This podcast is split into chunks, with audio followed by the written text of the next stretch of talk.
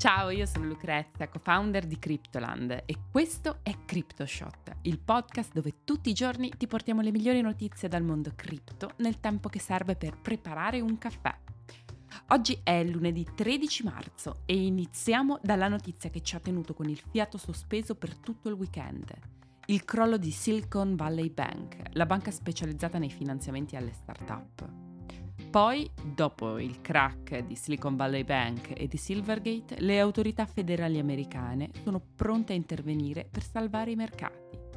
E per finire, in seguito al tumulto degli ultimi giorni, gli exchange crypto stanno pensando di lanciare le proprie banche. Ma prima di cominciare vi ricordo che potete ascoltare CryptoShot tutti i giorni su Spotify, Google Podcast ed Apple Podcast e se volete sostenerci e farci sapere che vi piace il lavoro che facciamo, ricordate di lasciarci 5 stelle e di iscrivervi al podcast, così non vi perdete neanche un episodio. Bene, cominciamo. Questa settimana ha visto grossi problemi per tutte quelle istituzioni finanziarie legate a settori innovativi e lungimiranti. Prima Silvergate Capital, la seconda più importante banca crypto-friendly al mondo, giovedì ha annunciato la cessazione delle operazioni bancarie. Poi, venerdì, Silicon Valley Bank, banca specializzata nei finanziamenti delle start-up, ha chiuso i battenti, dopo una settimana in cui le sue azioni sono crollate del 70% a Wall Street. Ma andiamo a vedere insieme nel dettaglio che cosa è successo e come siamo arrivati a questo punto. Allora, a grandi linee, Silicon Valley Bank e Silvergate si sono ritrovate ad affrontare più o meno la stessa minaccia, ossia la classica corsa agli sportelli. Praticamente i clienti di entrambe le banche, da un lato aziende cripto e dall'altra start-up tecnologiche, stanno affrontando un periodo di forte difficoltà a causa di quelle che sono le condizioni economiche e finanziarie attuali. Questo ovviamente ha portato ad un calo dei depositi e invece ad un aumento dei, dei prelievi di contanti, visto che le aziende appunto si sono trovate a dover attingere a gran parte dei loro risparmi depositati in banca. Poi, per quanto riguarda Silicon Valley Bank, possiamo dire che l'istituto finanziario è stato colpito molto duramente da quella che è stata la politica monetaria restrittiva iniziata dalla Fed lo scorso marzo.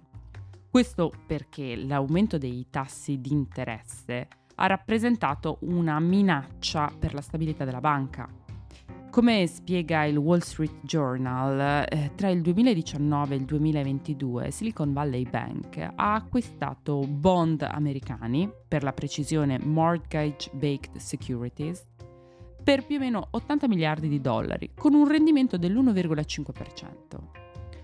Quando però nel 2022 i tassi sono saliti fino al 4,5%, sono iniziati i problemi per la banca, perché SVB si è ritrovata un portafoglio di obbligazioni che rendevano l'1,5%, quando invece sul mercato si scambiavano obbligazioni che rendevano il 3, o il 4%. Questo ha fatto calare a picco il valore del portafoglio di investimenti di Silicon Valley Bank. Così mercoledì la banca californiana ha annunciato di aver venduto una parte di questi bond in perdita per far fronte alle richieste di prelievo dei propri clienti e, percependo una situazione difficile all'orizzonte, si è innescata una vera e propria corsa agli sportelli. Giovedì quindi all'apertura delle borse il valore delle azioni di SVB è calato del 70%, bruciando in pochi istanti più di 80 miliardi di dollari di capitalizzazioni. E venerdì la vendita delle azioni è stata sospesa e sono intervenute le autorità regolamentari della California che hanno chiuso la banca. Si tratta di uno dei peggiori fallimenti bancari dal 2008 e gli effetti di questo crack potrebbero essere disastrosi per l'intera economia americana. Silicon Valley Bank infatti è stata la banca di riferimento per le start-up tecnologiche della Silicon Valley nell'ultimo decennio e circa il 50% di tutte le società tech statunitense sostenute da venture capital ha utilizzato Silicon Valley Bank per detenere i propri fondi, quindi non parliamo proprio di quattro gatti. Quali conseguenze possiamo aspettarci nel breve termine? È difficile prevedere fino a che punto si diffonderà il contagio del fallimento di Silicon Valley Bank o quanto dureranno gli effetti, ma le cose potrebbero complicarsi. La situazione è difficile perché il crack di SVB influenza non solo il mercato azionario e il mondo delle start-up, ma anche quello delle criptovalute, per quello ne stiamo parlando. Diverse società del settore hanno già dichiarato di avere un'esposizione al fallimento della banca, tra cui Ripple, BlockFi, Pantera, Avalanche e Circle. Quest'ultima è anche l'emittente della stablecoin USDC e infatti quando venerdì Circle ha annunciato di avere 3,3 miliardi di dollari delle sue riserve bloccate su Silicon Valley Bank, un'ondata di panico ha causato una svendita che ha portato USDC a perdere il peg con il dollaro, scendendo fino al minimo storico di 87 centesimi. Al momento USDC ha recuperato il suo peg e vedremo perché nella prossima notizia. Ma continuiamo con la prossima notizia che, vista la gravità di quanto è successo nel corso del weekend, è inevitabilmente legata al crollo di Silicon Valley Bank. Dopo 48 ore di paura, ieri sera la capitalizzazione di mercato delle criptovalute è tornata sopra la soglia dei mille miliardi di dollari. Nella tarda serata di domenica, infatti, la Federal Reserve e il Tesoro degli Stati Uniti hanno dichiarato che tutti i depositanti di Silicon Valley Bank e di Signature Bank potranno ritirare i propri fondi a partire da oggi. Il Consiglio della Federal Reserve ha anche dichiarato che ulteriori fondi saranno messi a disposizione degli istituti di deposito idonei per garantire che siano in grado di soddisfare le esigenze dei loro depositanti. La decisione è stata presa in consultazione con il presidente Joe Biden, che ha sottolineato che i contribuenti americani non subiranno alcuna perdita a seguito di queste due chiusure. Sono questi i provvedimenti straordinari presi dal governo americano per evitare che il fallimento dei due istituti finanziari provochi un effetto di contagio capace di travolgere l'intero paese.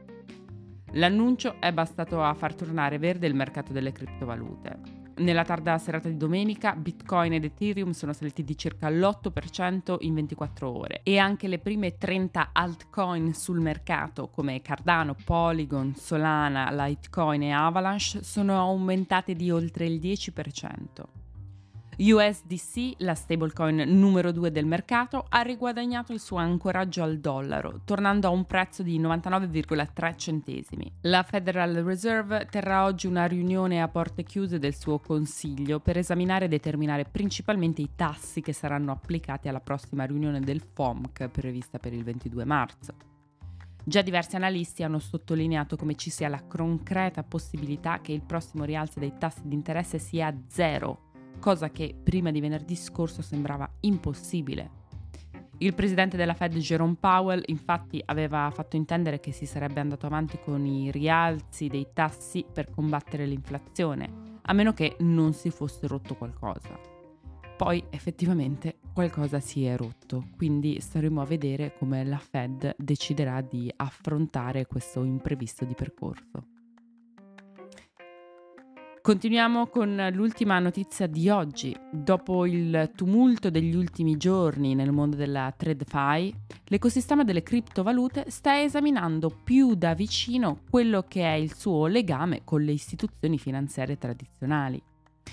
Dopo aver visto la sua stablecoin USDC crollare e perdere il peg con il dollaro a causa del fallimento di Silicon Valley Bank, il CEO di Coinbase Brian Armstrong ha dichiarato che l'exchange di criptovalute americano sta considerando l'implementazione di funzionalità che potrebbero potenzialmente aggirare o evitare le problematiche riscontrate nei più recenti fallimenti bancari. Alla domanda se l'exchange avesse preso in considerazione l'idea di offrire servizi bancari a persone e aziende, Armstrong ha risposto dicendo che Coinbase ha già pensato a questa eventualità, sottolineando come qualsiasi alternativa alla riserva frazionaria sembra decisamente più attraente in questo momento.